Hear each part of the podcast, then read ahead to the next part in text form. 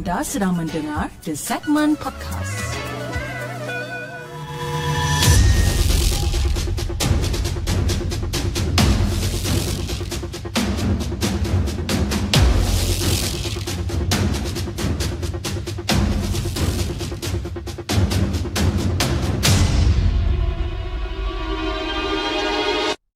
أعوذ بالله من الشيطان الرجيم بسم الله الرحمن الرحيم.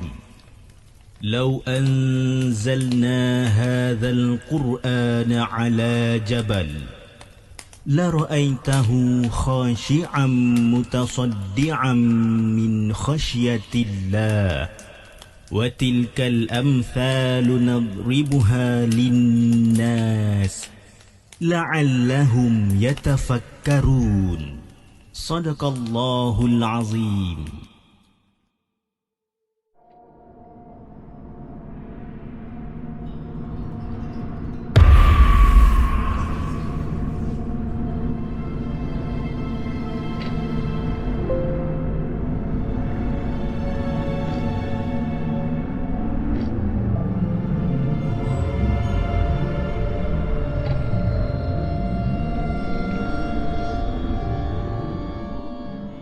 Segmen apa khabar guys? Saya harap anda semua dalam keadaan sehat dan hari ini 7 hari bulan Julai bertemankan saya sekali lagi dalam satu lagi rancangan Markas Puaka di mana kita akan berkongsi tentang kisah-kisah seram yang telah dihantar ke The Segment dan juga yang mana yang telah kita ambil daripada blog-blog tempatan. Apa khabar guys? Okay. So, uh, saya minta maaf sebab kita lambat sedikit. Lebih kurang dalam 10 minit macam tu. Tapi anyway uh, Malam ni kita ada lebih kurang dalam 5 cerita yang kita nak ketengahkan pada malam ni. Tapi uh, sebelum kita mulakan dengan rancangan kita pada malam ni Saya ingin mengucapkan ribuan terima kasih kepada anda yang dah hadir di kedua-dua platform yang kita ada Di saluran TikTok dan juga di saluran Merah pada malam ni. Dan antara yang terawal kita ada Muhammad Amin Kita ada Kak Aina selaku moderator Kita ada Nuris, Nurul Hanis, Arif Haikal, Cik Ira, Muhammad Wazir, Sumokraft Alung Abang Kuku Besi Atan Mukri, uh, Syah Rafi Rasul, Syamir, uh, siapa lagi? Kita ada uh, Mbah, um, Mbah Ultraman pun ada, Nur Homid, Aceh Utara dan di saluran TikTok kita ada Vor Vorhis Voris Voris MLA betul ya? Voris MLA kita ada Sis Mia Melissa Cikalut Teknologi Modelin Putri Ren Nani Nina. Kita ada Mentos Eva Tahrim Cik Hud Syahmi Fatina Juan Nas dan ramai lagi Alhamdulillah. Okey Malam ni lima cerita yang kita nak ketengahkan pada malam ni dan jom kita buka tirai kita dengan kisah kita yang pertama. Kisah yang dihantarkan boleh uh, oleh Bonda Alida. Jom kita dengarkan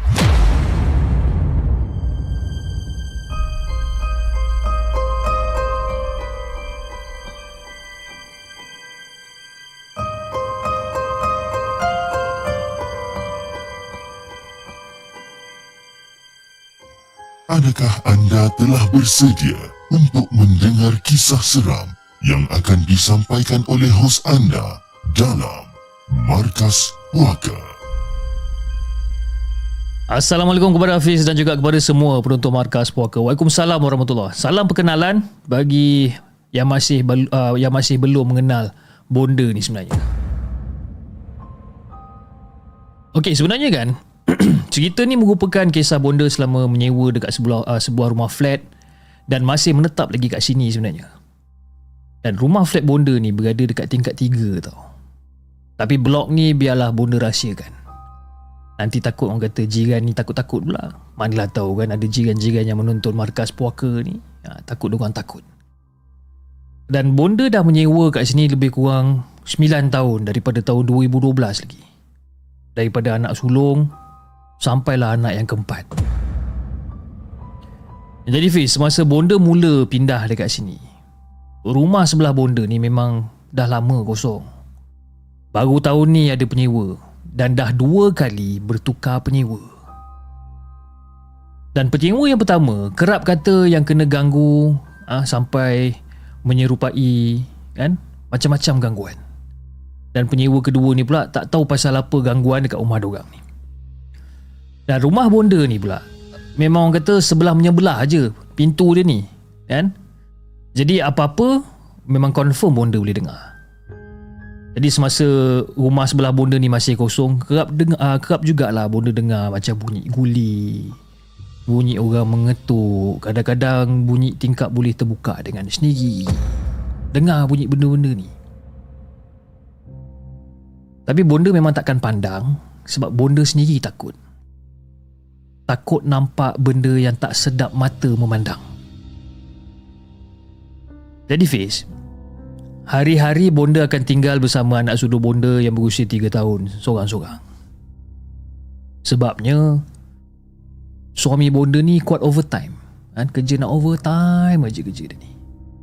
Ha? Kadang-kadang sampai tahap pukul 6 sampai pukul 6 pukul 8 pagi pun ada. Ha? Jadi pada hari pertama tak ada apa-apa. Kan? Hari kedua tak ada apa-apa. Jatuh malam ketiga Bonda telah diberi salam perkenalan oleh jiran sebelah bonda. Masa tu bonda tak ada Astro. Kan? Tak ada TV. Cuma guna uh, tak ada TV flat dah, tak ada TV flat. Cuma gunakan TV yang lama, TV CRT yang lama dan juga pemain CD. Jadi anak bonda ni hanya akan tengok CD yang sama berulang-ulang kali. Ha? CD Boy Boy Boy. Masa tu bonda sedang dalam bilik berbaring sambil tengok anak bonda daripada dalam bilik je lah kan jadi lebih kurang dalam pukul 12 pukul 1 pagi macam tu CD jadi blank tau CD jadi blank maknanya gambar tu keluar gambar biru je kan tak pernah jadi macam ni dan anak bonda pun dah mula merengek kan jadi bonda-bonda apa bonda cepat-cepat peluk kan? Dan sambil peluk dia tu sambil-sambil pujuk ah, pujuk lah dia pujuk lah dia. Ha, sambil-sambil tu betulkan CD tu juga. Tapi sama Fiz. Tetap sama Tak boleh play Tak boleh pasang benda ni. Jadi Fiz Masa Bonda tengah cuba Untuk betulkan CD ni Bonda terdengar macam ada satu suara gagau tau Tapi tak apa-apa kuat. Tapi Suara tu seolah-olah dia sedang berdiri Di sebalik pintu rumah. Tolong. Tolong.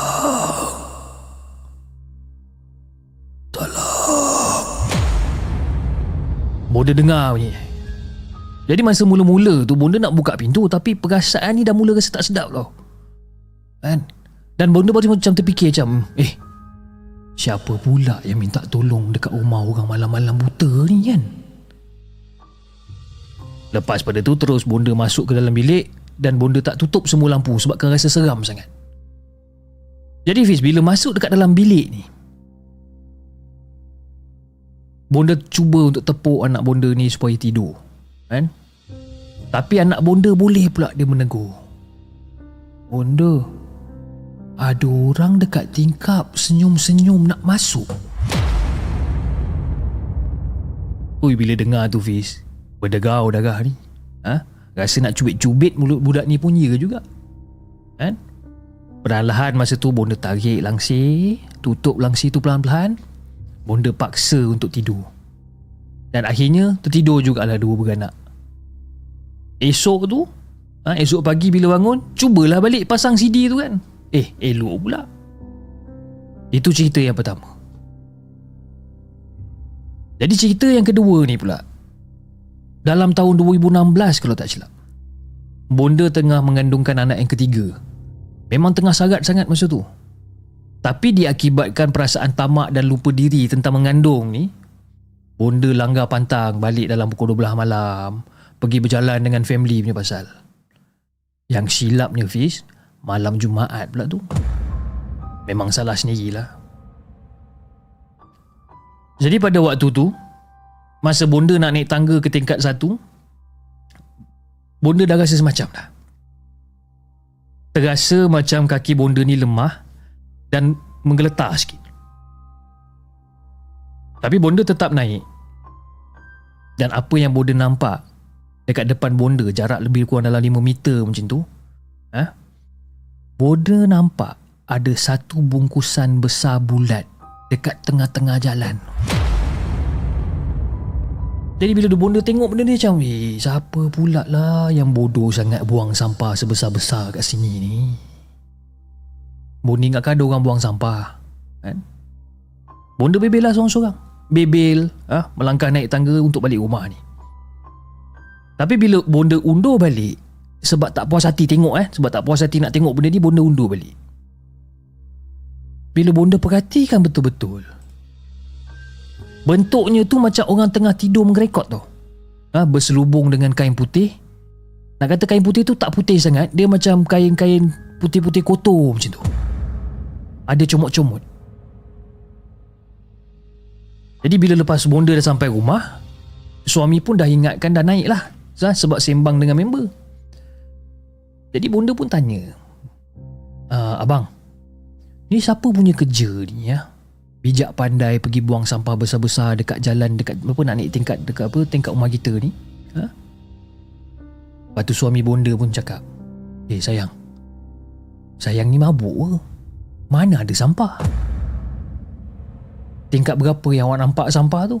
Adalah bang tadi saya nampak dekat tingkat satu tadi. Eh.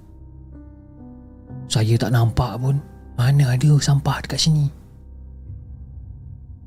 Jadi Fi dekat dalam hati masa tu aduh. Memang kena lagi sekali ni dengan benda ni. Dan barulah tersedar. Barulah menyesal tak sudah.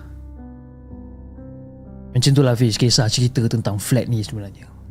Kalau ada yang suka Alhamdulillah Kan Sebab cerita ni semua cerita benar Dan cerita pengalaman sendiri Banyak lagi yang bunda nak kongsikan Untuk hiburan semua Tapi kalau diizinkan insyaAllah Assalamualaikum semua dan salam sayang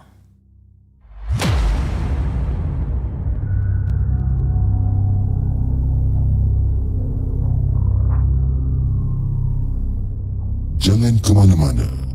Kami akan kembali selepas ini dengan lebih banyak kisah seram.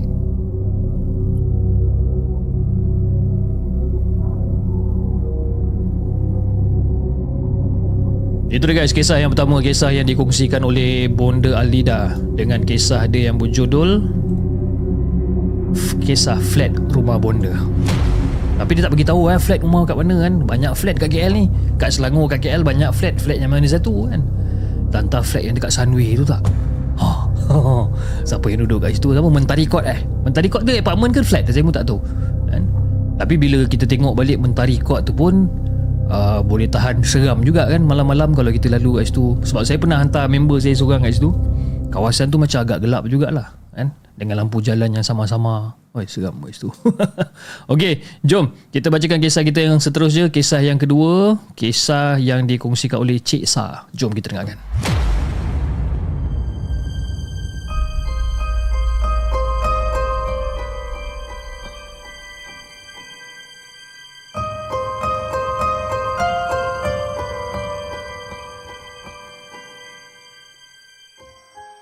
anda telah bersedia untuk mendengar kisah seram yang akan disampaikan oleh hos anda dalam Markas Puaka? Assalamualaikum dan salam sejahtera kepada Hafiz dan juga kepada semua penonton Markas Puaka. Eh, kejap eh. Sekejap saya punya ni uh, ada problem sekejap, sekejap eh.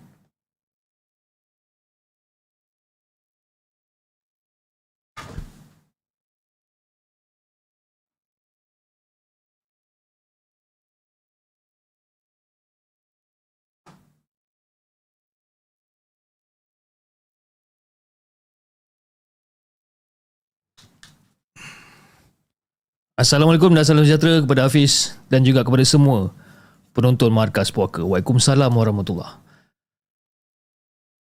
Sebenarnya aku ada kisah yang aku nak ceritakan dan ini adalah kisah benar daripada pengalaman aku sendiri.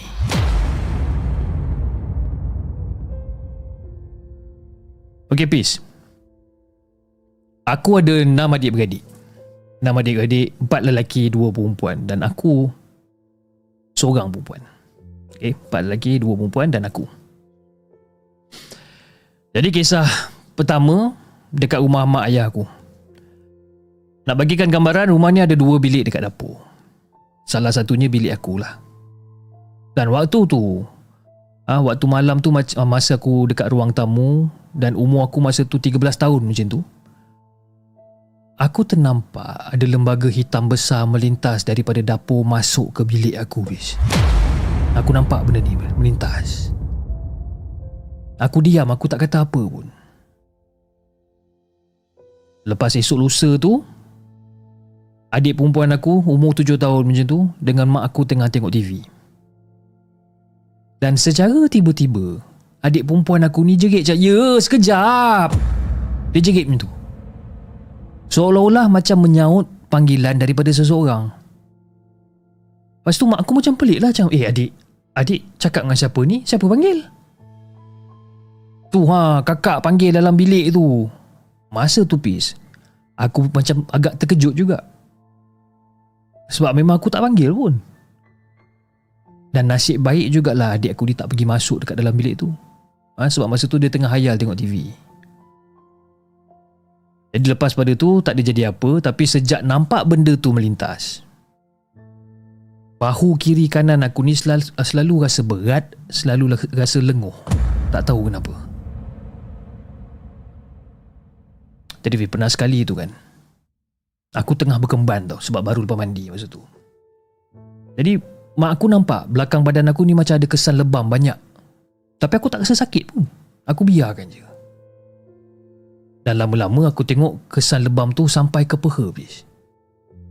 Lepas tu aku perasan dekat celah peha aku ni ada kesan lima lubang kecil macam kena gigit sesuatu. Jadi aku pun cubalah search dekat Google kan. Apa benda masalahnya ni dan korang tahu tak apa maksud kesan lubang dekat uh, dekat peha tu, kesan lubang kecil dekat peha tu. Maksudnya bis ada jin yang suka dekat kita dan dah bersetubuh dengan kita. Cuak lah aku. Ha? Lepas dah ada kesan tu, aku selalu rasa macam diperhatikan tau. Dan sejak pada tu, aku selalu amalkan ayat Quran. Tak kisahlah Al-Fatihah ke ayat kursi ke. Semua tu aku baca hari-hari. Dan lama kelamaan, kesan gigit, kesan lebam kat badan tu, makin lama makin hilang. Dan Alhamdulillah lepas pada tu, tak ada jadi benda-benda buruk kat aku. Itu kisah yang pertama aku lah. Kisah yang kedua ni pula habis. Ada satu hari tu aku kena marah dengan ayah aku. Biasalah kan kalau dah kena marah dengan mak, kena marah dengan ayah ni. Kan? Tapi kalau kita kena marah dengan mak, aku rasa kita akan okey lagi kot. Tapi kalau dengan ayah ni, dia macam main ni musio. Kan? Lain macam sikit. Jadi lepas kena marah, aku nangis. Aku nangis, aku duduk kat beranda rumah sampai tertidur. Jadi lebih kurang dalam pukul 2 pagi macam tu aku terjaga. Tengok pintu rumah semua tutup. Tapi tak berkunci pun lah. Sebab kan aku ada kat luar kan. Tak berkunci. Dan pada waktu tu aku macam malas lah nak masuk rumah. Ego punya pasal. Kan? Ego punya pasal. Jadi duduklah dekat luar sampai pagi. Jadi Fiz, masa aku tengah lepak-lepak kat luar ni aku nampak ada benda tau.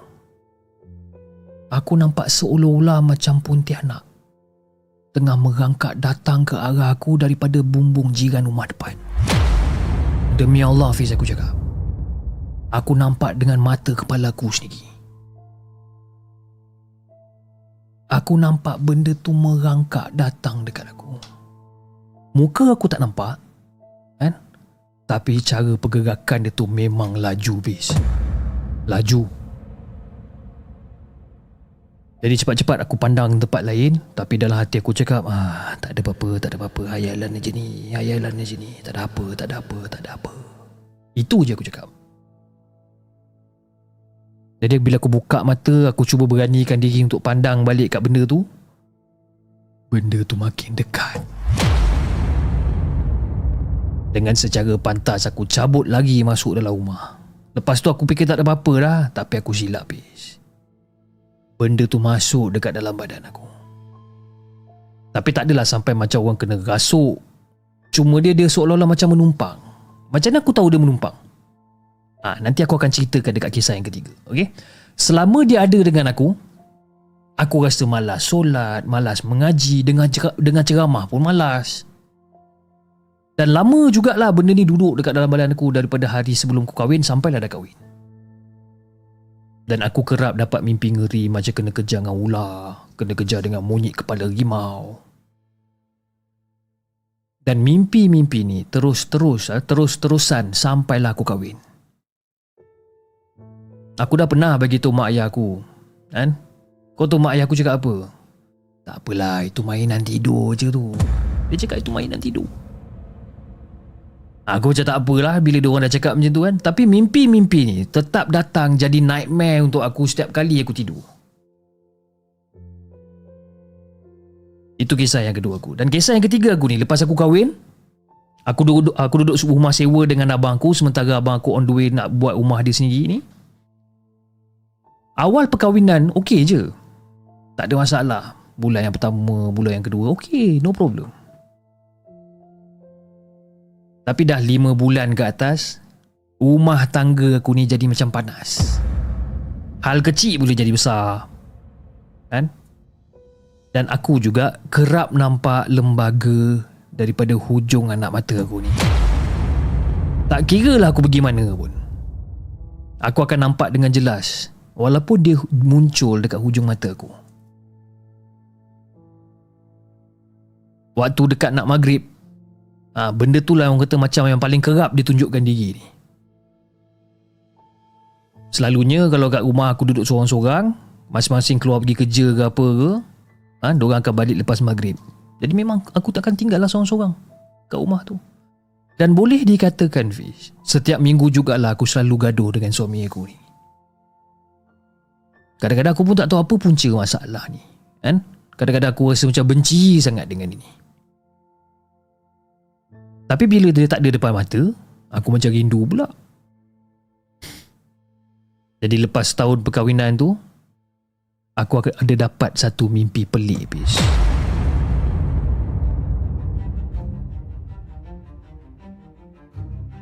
So dalam mimpi tu ada buaya putih. Dan buaya tu kata dia adalah penjaga aku. Dan aku cakap tak payah hanya jaga aku sebab aku dah ada suami yang boleh jaga aku. Dan aku terus terbangun. Lepas pada tu, aku selalu bangun pagi tanpa sebab. Ha, kadang-kadang pukul 3 pagi terjaga, 4 pagi terjaga tanpa sebab.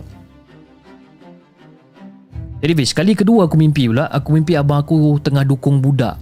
Budak tu comel lah, lebih kurang umur dalam 2 tahun lah macam tu. Lepas tu, aku minta nak dukung budak tu bawa jalan-jalan dan abang aku bagi. Jadi masa tengah-tengah jalan tu, tiba-tiba keluar macam orang asli yang pakai topeng tu, orang asli Senoi yang pakai topeng tu, benda tu kejar aku. Takut punya pasal sampai terbangun daripada mimpi. Minta maaf kalau ada pendengar daripada orang asli Senoi ni. Aku bukan nak mengejek. Memang tak ada niat apa-apa. Tapi itu yang aku mimpi. Tapi bukan mimpi tu je Fiz. Mimpi ular kejar nak patuk pun kerap. Ha? Jadi bila mimpi pelik ni makin lama makin menjadi-jadi. Suami aku carikan perawat untuk aku untuk scan aku ni. Kau tahu perawat tu cakap apa? Cik ni ada saka daripada arwah atuk kamu ni. Dia cakap macam tu. Ada saka daripada arwah atuk aku. Arwah atuk aku ni memang ada saka tapi dah lama buang. Jadi lepas pada tu, panggillah ustaz datang untuk bersihkan rumah aku sekali. Tak perlulah aku cerita macam mana berubat ni sebab memang tak ada masa nak berubat. Kan? tak uh, sorry tak ada tak ada apa yang jadi pada masa berubat jadi lepas habis berubat tu semua ustaz cerita kat suami dengan ayah aku ada lebih kurang dalam 10 ekor yang menumpang dekat badan aku dan dekat dalam rumah pun banyak sebenarnya and yes dalam badan aku ni ada pun nak merangkak tu yang tengah menumpang kat badan aku lama dia menumpang kat badan jadi Fiz lepas daripada berubat tu aku dah jarang lah jumpa lembaga ujung mata, jarang mimpi pelik kan. Dan jarang juga terbangun pagi-pagi buta lagi. Tapi tak sampai sebulan aku kena benda yang sama. Nampak kelibat dekat ujung mata. Kadang-kadang rasa diperhatikan dekat dapur. Dan aku dapat lagi mimpi dukung budak ni. Semua sama lah termasuklah mimpi ular nak patuk ni. Ha? Sebelum ni mimpi ular nak patuk tapi tak kena. Kali ni ular tu patuk kena tepat dekat tangan aku. Lepas tu suami aku ambil pedang belah dua ular tu tapi tak keluar darah.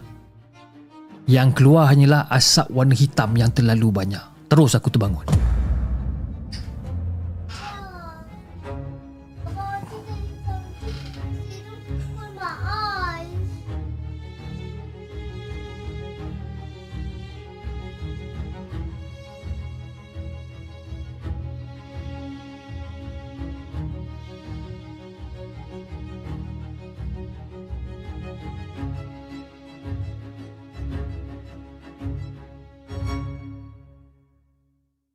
Jadi aku pun cerita dekat suami aku.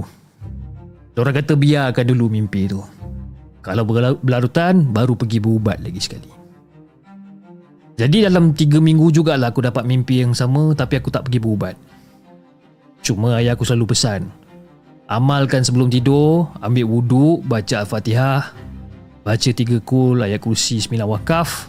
Lepas tu tiup dekat tapak tangan sambil hab- uh, sampai habis nafas dan sapu daripada kepala sampai hujung kaki. Dan Alhamdulillah bila aku amalkan cara tu, sekarang aku dah jarang dapat mimpi pelik cuma kadang-kadang tu masih lagi nampak lembaga hitam yang sama macam sebelum ni. Kan? Itu je lah kisah yang aku nak kongsikan dengan Hafiz dengan juga, dan juga kepada semua penonton markas puaka. Assalamualaikum.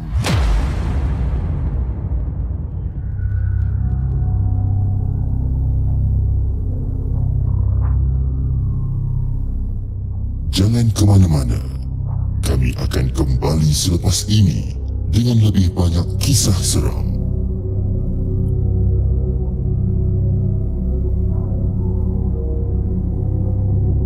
Itu dia guys, kisah yang kedua. Kisah yang dikongsikan oleh siapa nama dia tadi? Uh, Cik Sa dengan kisah dia yang berjudul Penumpang Tak Berbayar. Okey, saya minta maaf tadi kan Masa saya tengah bercerita Tiba-tiba dengar Ada satu suara budak kan. Bukan gangguan Cumanya Anak saya Saya terlupa nak kunci pintu studio tadi. Tiba-tiba dia masuk Dia masuk Tak tahulah apa benda yang dia tanya saya tadi. Lepas tu dia kata Yang abang dia Cucuk mata dia katanya kan. Tapi bila saya tengok mata dia Tak ada tak apa Tak ada merah Tak ada apa pun. Cuma dia datang merepot lah Datang merepot kan. Jadi saya minta maaf. Mungkin penonton di saya rasa penonton dekat dekat YouTube dengan TikTok pun nampak kan? Kepala anak saya tadi dekat sini kan? Saya macam alamak ai kan kita baru nak feel rasa-rasa seram tiba-tiba dia datang pula kan? Itu pun seram juga sebenarnya sebab lah dia buka pintu macam gerang dia terus buka kan itu yang macam eh apa hal dia ni kan tiba-tiba okey Alright, jom kita bacakan kisah kita yang seterusnya kisah yang dikongsikan oleh Alamak, dia tak tulis nama dia siapa lah. Jom kita bacakan kisah kita yang ketiga.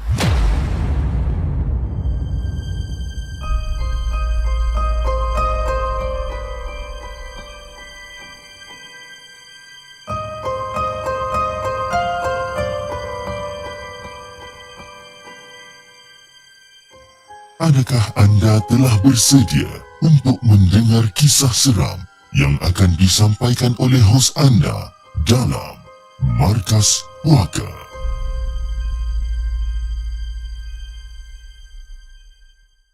Lama rasanya tak datang rumah nenek saudara. Nenek tinggal seorang-seorang dekat rumah dia.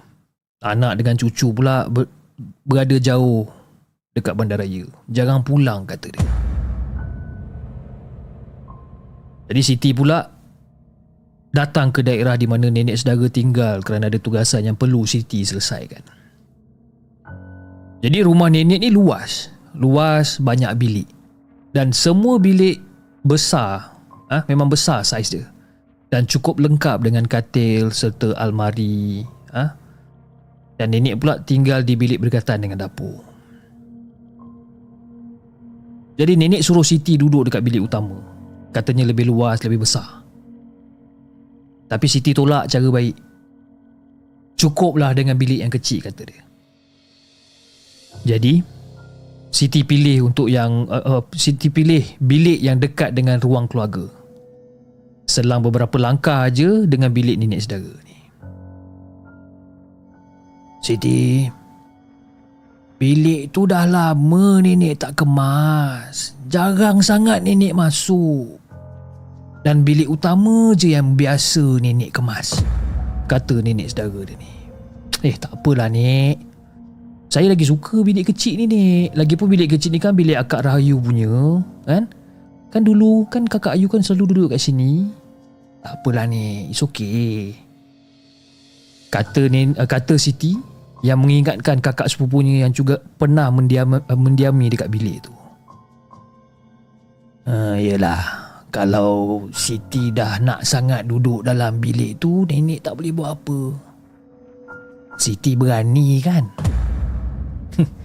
Siti berani lah Nek Tinggal seorang-seorang Nek Siti dah biasa dah Nenek jangan risaulah Ah, kalau macam tu nenek tak bimbang lah.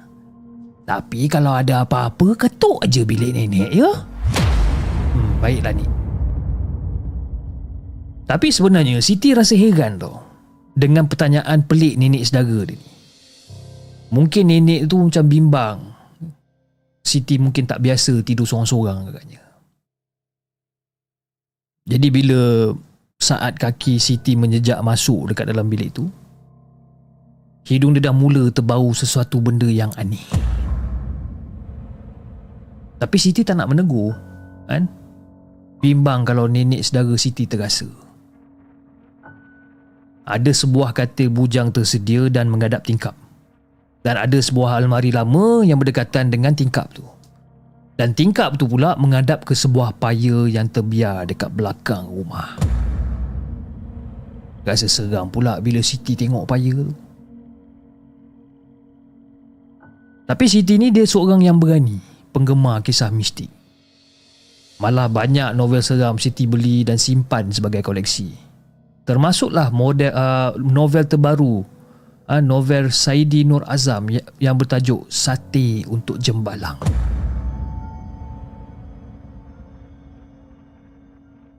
Jadi malam tu lepas isyak, Siti mengadap novel Sate untuk Jembalang tu, ah uh, mengadap baca dengan kusyuk dan ada beberapa bab lagi yang tinggal untuk ditamatkan bacaan dia ni. Jadi ketika Siti sedang membaca kisah geliga lipan baga yang ada dekat dalam novel Seram Sati untuk Malang ni, secara tiba-tiba lampu bilik Siti ni berkelip-kelip. Jadi Siti tengoklah lampu dia ni kan.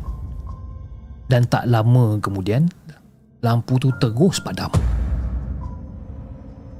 Jadi Siti dia terjegit tau Sebabkan terkejut ha? Dan dia macam menggagau dekat dalam bilik gelap ni Cuba untuk cari telefon bimbit dia ni Tapi dia terlupa Yang telefon bimbit ni, ni dah habis bateri Aduh, ah, sudah bateri Handphone aku habis bateri pula Jadi ketika Siti bangun dan cuba untuk berjalan mencari pintu ni, Siti terbau ada sesuatu yang sangat hapak dan busuk. Sepertinya bau tu semakin lama semakin menebal kuat. Sehingga ke rongga hidung dia menusuk sehingga ke rongga hidung dia Dan daripada telinga Siti ni, dia dah mula terdengar bunyi seperti sayap-sayap kecil sedang berkibaran. Dan semakin lama semakin banyak kedengaran. Seolah-olah macam ada sesuatu yang bernyawa dekat dalam bilik tidur dia tu. Jadi si Siti ni panik lah. Panik apabila dia merasakan yang ada benda seperti bersyar, bers, uh, apa uh, ada benda seperti merayap ke kiri dan ke kanan dekat kaki dia ni malah dia merasakan seperti ada jari jemari kecil sedang menyentuh betis dan kaki dia. Jadi CCT ni dah mula panik. Dia nak bangun ni. Dia nak bangun Dia nak keluar daripada bilik tidur ni Tapi dia tersadung Dan rebah dekat lantai. Kerbuk. Jatuh. Dan serentak dengan tu jugalah. Lampu dekat dalam bilik tidur tu Tiba-tiba menyala Kini barulah Siti dapat melihat makhluk apakah yang bersayap dan merayap serta meraba tubuhnya di saat gelap gelita tu. Dia dah tak tahan dah. Siti dah tak tahan. Ada yang merayap kat dinding, ada yang merayap kat lantai. Malah ada yang bertebangan di setiap sudut ruang uh, cubicle bilik tu. Seolah-olah semua seperti berpakat keluar menyapa Siti.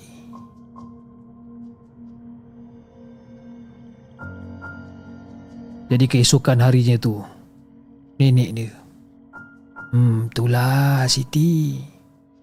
Kan nenek dah cakap kamu nak juga tidur bilik tu. Bilik tu memang begitu. Sebab itu nenek tak larat nak kemas. Kenapa nenek tak bagi tahu awal-awal? Kan nenek dah cakap. Bilik tu nenek tak kemas, nenek tak bersihkan. Yelah, nenek cakap bilik tu tak kemas, bilik tu tak bersihkan.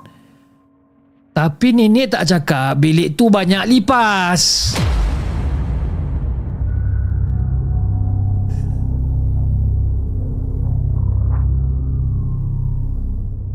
Jangan ke mana-mana. Kami akan kembali selepas ini dengan lebih banyak kisah seram. Okay guys Itu dia cerita yang ketiga Cerita yang dikongsikan oleh siapa saya tak tahu Dia tak ada tulis nama Dan cerita dia adalah berkisahkan tentang lipas Iaitu kisah ataupun uh, Tajuk cerita ni adalah Bilik tinggal. Okay, bukan anda seorang je yang kena scam dengan cerita ni.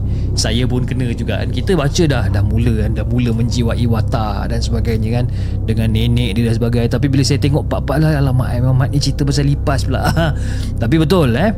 Uh, saya adalah tergolong dengan orang-orang yang macam Siti ni jugalah eh. Saya saya tak takut ular, ha, tarantula ke uh, leopard gecko ke cicak apa semua saya tak takut. Itu saya tak ada masalah langsung benda-benda ni. Okay? In fact dulu saya sendiri pernah bela ular sawa. Okey. Tapi kalau pasal bab lipas, lagi-lagi yang lipas terbang ni. Oi. Itu boleh terbalik meja semua memang kelang kabut rumah ni memang berantakan confirm kan sebab itu rumah saya ni seboleh-boleh saya jaga sebaik mungkin wife saya pun jaga sebaik mungkin supaya tak ada lipas kat rumah. Kan? And paling takut and saya tak tahu kenapa tapi saya memang paling takut dengan lipas walaupun dia tak gigit kan? Tapi mungkin disebabkan warna dia dan disebabkan cara dia merayap kat dalam rumah ni benda tu agak menyeramkan. Dan kor- korang perasan tak? Okey saya minta maaf saya ambil dalam masa 2 minit untuk kita bercerita pasal hal lipas ni. Korang perasan tak? Lipas ni lagi-lagi yang lipas terbang. Okey? Perasan tak yang perangai lipas terbang ni, dia orang ni macam tentera Jepun ataupun kamikaze. Eh, dia orang bukan terbang lari daripada korang tau. Dia orang akan terbang and attack korang. Perasan tak benda tu? Saya perasan benda ni banyak kali ya. Bila nampak lipas, lepas tu lipas tu terbang, kita nak lari and lipas tu kejar daripada belakang. And dia macam, dia nak juga landing kat korang kan. Uh, itu saya tak tahu nak cakap apa dah kan. Okey, jom kita bacakan kisah kita seterusnya. Kisah yang dihantarkan oleh Sulaman. Bukan Sulaiman tapi Sulaman. Jom kita dengarkan.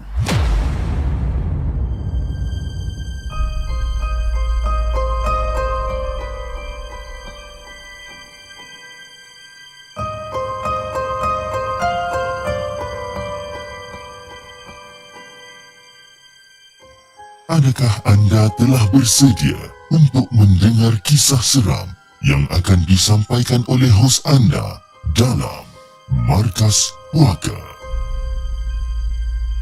Assalamualaikum kepada Hafiz dan juga kepada semua penonton Markas Puaka. Waalaikumsalam warahmatullahi Okey Fiz. Hampir semua cerita-cerita yang aku ada, aku nak simpan aja untuk jadikan sebagai khazanah aku lah. And my own collection. Tapi kali ini aku nak berkongsikan satu kisah cerita tentang rumah mertua aku. Aku tinggal dekat kampung dengan uh, mertua aku dah lebih tujuh tahun dah. Dan dulu masa aku menetap dekat bandar, tapi sejak aku tak kerja, aku jaga anak-anak yang masih kecil. Jadi rumah mertua aku ni boleh dikatakan besar lah. Kan? Banglo tepi pantai. Walaupun tinggal dekat kampung, kawasan sini semuanya rumah batu dan tak ada satu pun rumah kayu. Mungkin disebabkan rumah kawasan tu dekat dengan pantai maka batu ah rumah batu adalah lebih reliable. Dan kami tinggal serumah tak ramai pis. Aku sekeluarga lima orang. Pak mertua aku, mak mertua aku dan adik ipar bongsu. Dan rumah ni luas dan sangat-sangat sunyi. Jadi pada tahun pertama aku tinggal kat sini aku dapat rasakan ada satu perasaan yang pelik sikit ataupun ada satu perasaan yang asing sikit. Asing maksudnya dia ada macam benda yang tak kena. Ha? Contoh katalah kalau kau tengah masak dekat dapur, kau dapat rasa tau yang ada orang perhatikan kau daripada ruang tamu makan. Dan kalau katakan kau duduk dekat dining room ataupun ruang tamu makan ni, kau akan dapat rasakan yang ada orang perhatikan kau daripada dapur. Nak bagikan gambaran Feza, jendela dapur ni agak besar dan tak ada pasang langsir dekat jendela dapur ni. Jadi berada dekat depan sink dan setiap kali aku cuci piring, cawan apa semua ni selalu jugalah ada benda yang buat tawaf. Tak jelas tapi ada. Macam seimbas dalam keadaan yang sangat laju. Kan? Jadi Fiz pada satu malam ni Masa tu awal lah lebih kurang dalam pukul 10 malam je tu Tengah aku kusyuk Tengah cuci barang kan Dan aku terkejut Bila aku nampak ada seseorang dekat luar rumah. Seorang remaja dalam umur belasan tahun.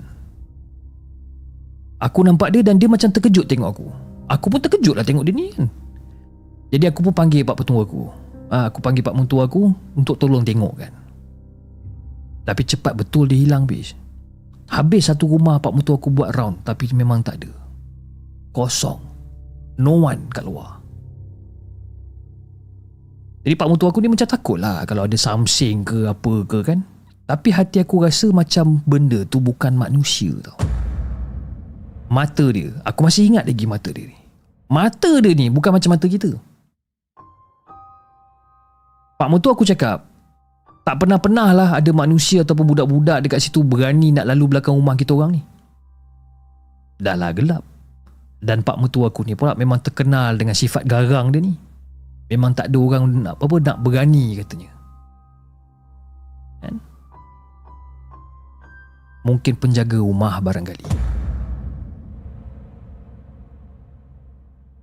Pak mertua aku cakap macam tu. Terkejut aku bila aku dengar pak mentua aku cakap macam tu. Dia kata mungkin penjaga rumah. Tak boleh lah macam ni. Kan? Aku sedar yang aku ni menumpang. Tapi come on lah. Takkan benda-benda macam ni pula. Jadi kali kedua pula terjadi pada satu malam ni. Masa tu umur anak aku yang tua lebih kurang dalam 4 tahun macam tu. Dia selalu cakap. Dia selalu cakap yang ada orang tunggu dekat luar bilik. Masa tu suami aku kerja malam. Aku cakap lah mana ada orang kat luar. Dan anak aku berkeras mengatakan yang ada orang dekat luar jendela bilik tu. Aku cakap eh, eh takkan ada orang nak mengintai mengendap pula. Mula-mula aku suspek orang. Ha, mentang-mentang laki aku tak ada. Ha, nanti kau eh, geram aku. Dan masa tu, anak aku yang baby baru je beberapa bulan.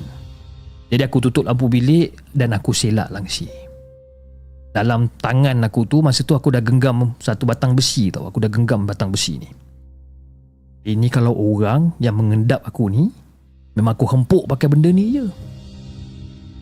Aku ni memang penakut tau bis memang aku penakut tapi malam tu aku berani sangat aku memang benci kalau ada manusia pervert-pervert ni nak intai-intai orang ha? dulu masih kecil-kecil kakak-kakak aku selalu kena ha? nenek aku hentam pakai kayu je ha? ada sup lagi orang jadi pada waktu tu aku pun hintai. Aku buka langsir tu aku hintai. Suasana kat luar gelap. Lampu luar tak terbuka.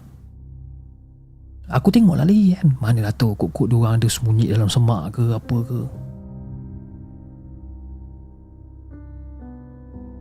Macam eh tak ada pula diorang kat luar. Dan secara tiba-tiba anak aku ni Mama tengok ada orang tu Mama. Tua. Tua Mama.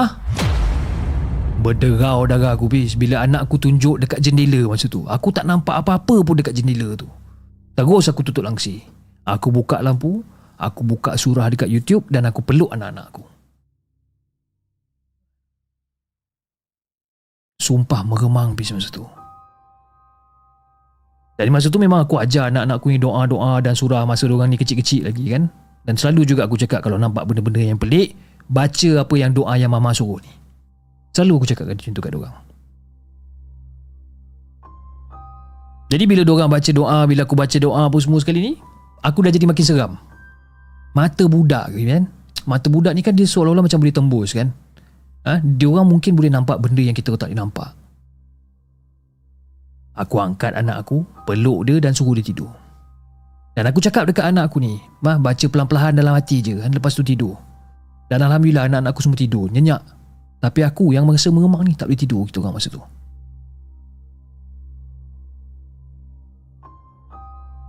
Jadi esoknya tu, esoknya tu aku pindah katil. Ha, aku tak nak duduk dekat dengan apa dengan jendela ni. Jadi anak aku yang tua tu walaupun usia dia baru 4 tahun, dia kata dekat luar tu hantu bukan orang. Nak pingsan bila aku dengar anak aku cakap macam ni. Memang anak aku selalu nampak benda ha, daripada kecil. Tapi tak pernah pula dia rasa macam takut ke dengan apa dengan benda tu ke apa. Seolah-olah dia macam dah biasa tengok. Sebab apa? Masa kita orang tinggal dekat apartmen kita orang dulu dia selalu nampak ada perempuan rambut panjang macam langsi kau rasa? Kan itulah Fiz kisah yang aku nak kongsikan dengan Hafiz dan juga kepada semua penutup markas puaka budak kalau diorang cakap diorang nampak benda-benda ni tolonglah percaya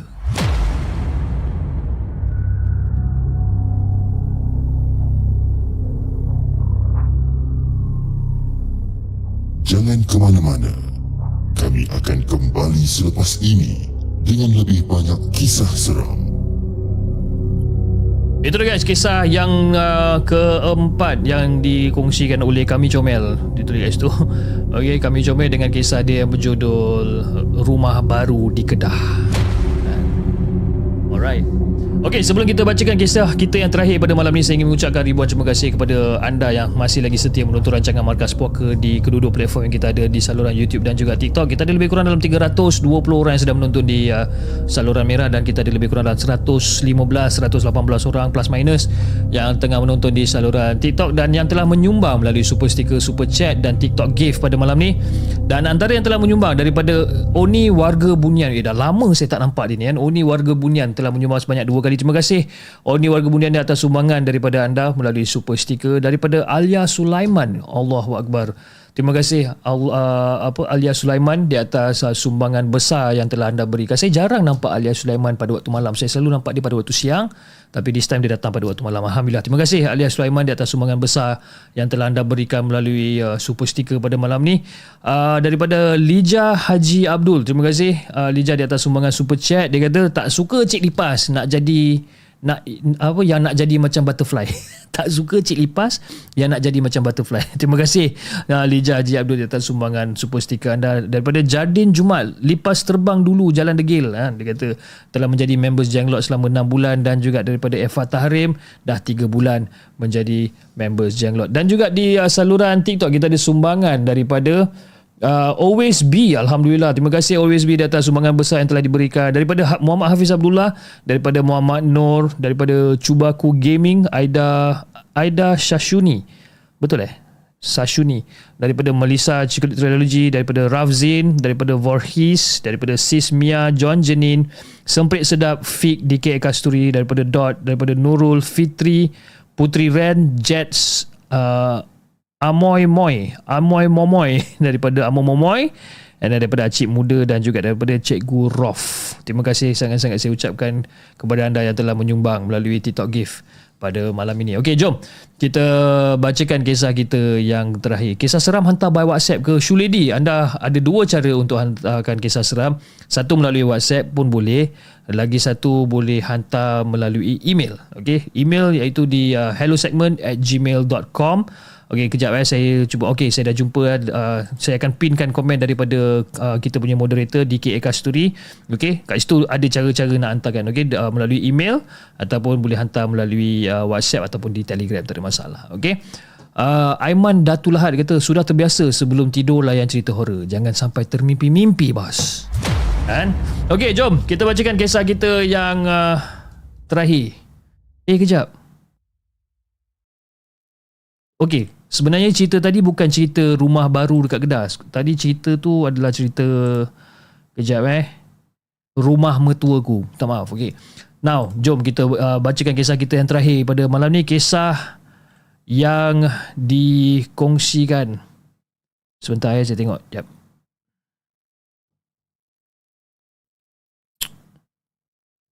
Ke saya salah baca cerita tadi? Eh betul lah. Okey jom kita bacakan kisah kita yang terakhir. Kisah yang dikongsikan dia tak ada bagi nama. Okey jom kita dengarkan.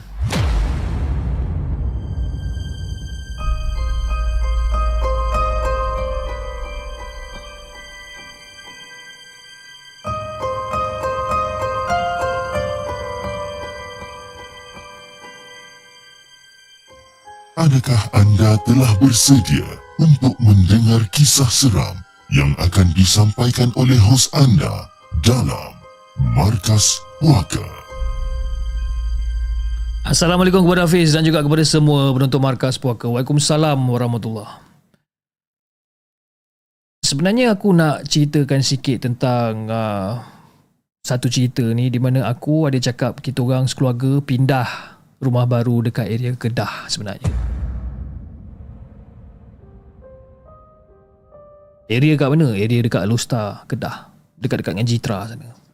Kawasan rumah tu biarlah aku rahsiakan. Dan ayah aku baru je beli rumah tu. Rumah corner lot dua tingkat. Nak kata besar tak besar. Cukuplah untuk kami berempat berteduh kat rumah tu. Jadi rumah tu dia ada tiga bilik dan dua bilik air. Jadi bilik aku dengan mak ayah dekat bahagian atas. Jadi abang aku tidur dekat bilik bawah dekat area dapur.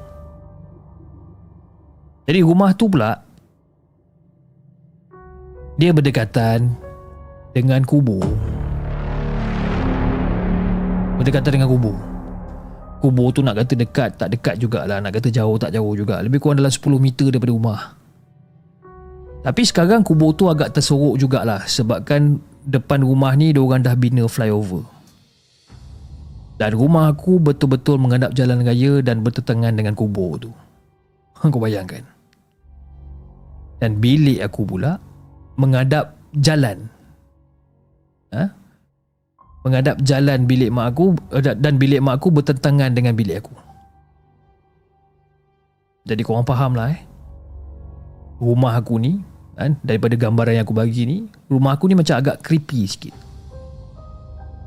Jadi waktu pertama aku masuk rumah tu, aku rasa macam tak ada apa-apa sangat. Nak kata rasa happy pindah rumah baru, tak juga. Nak kata sedih pun tak juga. Waktu tu abang aku dah pindah belajar dekat Politeknik Tanah Merah. Jadi dia memang jarang lah balik. Kan? Bilik dia tu memang kosong. Yang ayah aku pula dah berhenti kerja dekat PJ tu. Jadi sekarang dia kerja apa pun aku tak tahu. Tapi memang selalu outstation. Mak aku pula jenis yang tak boleh nak berenggang langsung dengan bapa aku. Jadi korang faham-faham je lah kan. Memang aku je lah yang duduk rumah tu seorang-seorang. Senang cerita. Abang aku tak ada.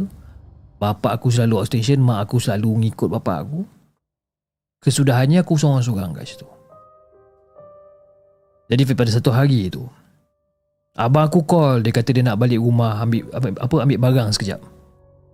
Aku pun kata okey lah. Kan? Dan waktu tu ayah aku outstation dua minggu kat Johor. Tinggal aku seorang-seorang kat rumah. Kan? Abang aku call. Ter, ter, Hello, Assalamualaikum, Dik. Ah, abang. Adik kau ada kat rumah kan? Ah, ni... Mungkin abang rasa macam abang nak balik kejap lah. Abang nak balik kejap nak ambil barang, boleh tak? Ah, abang nak balik bila? Ah, nanti abang bagi tahulah. Tapi, nah, abang nak balik. Abang nak ambil barang. Ada siapa kat rumah?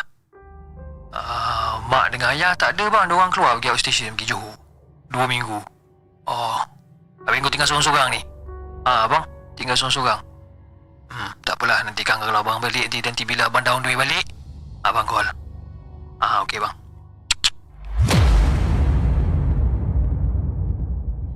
Jadi aku pun happy lah. At least ada orang. Apa kira macam ada orang teman lah kat aku. Kat rumah. Ha, daripada duduk terperap je dekat dalam bilik. Jadi Fiz. Nak dijadikan cerita satu malam tu. Dah start dia bagi salam. Waktu tu aku tengok dekat ruang tamu. Apa aku tengah tengok TV dekat ruang tamu. Ha, dekat bahagian bawah tengah tengok tengah-tengah leka tengok TV masa tu Tiba-tiba dekat telinga aku ni Aku terdengar macam ada orang tengah kemas bilik dekat bahagian atas Aku macam eh Okey Ayah aku dia ada belikan kucing untuk aku sebagai teman sepanjang diorang tak ada kat rumah. Okey, nama kucing aku ni Nikki. Dan secara tiba-tiba si Nikki ni mengiau. Miau. Miau. Kuat pula tu dia ni mengiau kan. Dan dia mengiau kuat tu sambil dia duduk dekat depan bilik aku. Dan bilik aku ni pula ah ha, betul-betul dekat depan tangga kan, betul-betul di antara ruang dapur dengan ruang tamu kan. Jadi aku tengoklah dekat bilik aku ni Aku nampak Niki Hei Niki Apa hal? Aku memang suka cakap dengan kucing kan ya? Kucing aku bela Aku memang suka bercakap dengan dia Dan secara tiba-tiba Aku dengar bunyi motor abang aku. Maknanya abang aku dah balik lah. Tapi bila aku nak buka pintu rumah je Aku terasa macam lain macam sikit. Aku rasa macam ada benda yang tak kena. Si Nikki ni pula Kucing aku ni Makin lama makin kuat pula ngiau dia ni. Tapi masa tu aku tak adalah fikir apa sangat. Aku baca Bismillah Aku buka pintu. Bismillahirrahmanirrahim Ha abang Eh abang aku tengok muka kau ni macam pucat lesi je ni abang kau ni Pahal Kau okey ke? Bang Pucat je aku tengok kau ni bang Penat sangat kot kau ni kan tapi kau tercegat dekat pintu ni kenapa bang? Masuklah. Dekat luar tu kan dah ada benda ke apa ke. Masuklah bang. Eh? Tapi aku tak sambungkan ayat aku tau. Sebab abang aku memang dah sedia maklum yang rumah ni memang ada sesuatu. Tapi bila aku tengok abang aku ni macam pelik sebab apa? Dia tak masuk-masuk. Jadi aku pun biarkan je lah waktu tu memang memang aku ni budak ingusan yang tak tahu apa-apa. Aku sambung tengok TV. Dan tak lama kemudian aku jadi pelik, aku jadi heran. Pandang balik. Weh bang. Aku tahu kau ni baik hati ya, nak jaga aku tapi tak payahlah lama-lama sangat duduk kat luar tu. Kau buat apa dah duduk tercegat kat luar tu lewat-lewat malam ni? Aku cakap macam tu. Dan masa tu abang aku masih lagi tak jawab apa-apa. Masa ni aku dah start takut dah habis. Dan aku tengok dia Dan secara tiba-tiba Abang aku tu senyum Dia senyum Tapi senyum dia tu bukan senyum biasa, biasa Fiz. Senyum yang seolah-olah macam sinis Senyuman dia tu Aku tak cakap banyak Aku terus belah lagi ni atas Aku masuk bilik Aku tutup pintu bilik kuat-kuat Gerbang Dan masa aku dekat dalam bilik tu Aku terus cakap Aku tak kacau kau Kau tolonglah jangan kacau aku Aku tak kacau kau, kau tolonglah jangan kacau aku. Aku tak kacau kau, kau tolonglah jangan kacau aku. Dan lepas pada tu, aku terus call mak aku. Kau tahu mak aku cakap apa? Aku call dia. Ter ter. Assalamualaikum mak. Mak. Uh, tadi abang ada sampai kat rumah tadi mak, tapi abang duduk tercegat je dekat pintu tak nak masuk-masuk mak. Mak cuba call dia mak suruh dia masuk ke apa Saya pun tak tahulah mak kenapa dengan abang tu Lah abang Mama lupa nak cakap kat kamu Yang abang tu tak jadi balik Sebab katanya banyak assignment kena siapkan. Aku terus letak telefon bis Berderau darah aku. Kan? Jadi pada waktu tu Aku call abang aku. Assalamualaikum bang. Abang kau kata kau nak balik bang? Eh dik. Aku lupa nak bagi tahu kau lah dik. Aku tak jadi balik. Aku kena stay kat sini. Aku nak kena siapkan assignment. Kenapa? Kau okey kan kat situ? Uh, tak apalah bang Aku call kau balik nanti lah besok. Assalamualaikum. Memang sah Pis Memang dia tak jadi balik. Dan lepas pada tu Aku dengar Ada bunyi orang naik tangga. Aku dah start menangis lah masa tu. Aku dah start menangis dah. Lepas tu aku dengar suara abang aku. Adik. Adik. Bukalah pintu ni, dik. Abang nak cakap sikit ni, dik. Tak, tak, tak, tak. Adik. Adik buka pintu dik. Abang nak cakap ni sikit dik. Aku tak banyak cerita please time tu. Ha? Time tu juga aku call abang aku suruh dia balik rumah. Dia kata dia on the way. Time tengah tunggu tu boleh pula dia main ketuk-ketuk tingkat bilik aku. Lepas tu dia main cakar-cakar dinding. Lepas tu aku dah tak ingat dah masa tu kat mana Nikki ni pergi. Jadi lebih kurang dalam pukul 12.30 malam macam tu baru abang aku sampai. Tapi sebelum dia masuk rumah tu, aku check dia dulu. Aku suruh dia baca ayat kursi, aku suruh dia baca Al-Fatihah. Mah, nasib baik abang aku yang betul. Kan? Dan bila dia masuk rumah, aku menangis sekuat hati. Dan tak lama lepas tu, ayah dengan mak aku sampai dengan seorang ustaz. Sebab abang aku call suruh balik. Aku dah menangis tak berhenti ni. Ha? Abang aku takut lah kok kalau aku kena sampuk ke apa kan. Dan tak lama kemudian aku okey. Dan ustaz tu pun memang cakap memang rumah ni ada sesuatu. Sebabkan apa? Sebabkan rumah tu dekat dengan kubur. Dia kata bilik aku tu memang laluan dia. Terus aku tak tidur dah bilik tu. Aku tidur bilik abang aku. Dan abang aku tidur kat ruang tamu. Itulah kisah yang aku nak kongsikan dengan Hafiz dan juga kepada semua penonton markas puaka. Aku minta maaf kalau katakan ada salah dan silap daripada daripada segi aku susun kata-kata aku dan susun ayat-ayat aku ni. Tapi kisah ni memang kisah ni memang benar berlaku dekat dalam hidup aku. Terima kasih semua. Assalamualaikum.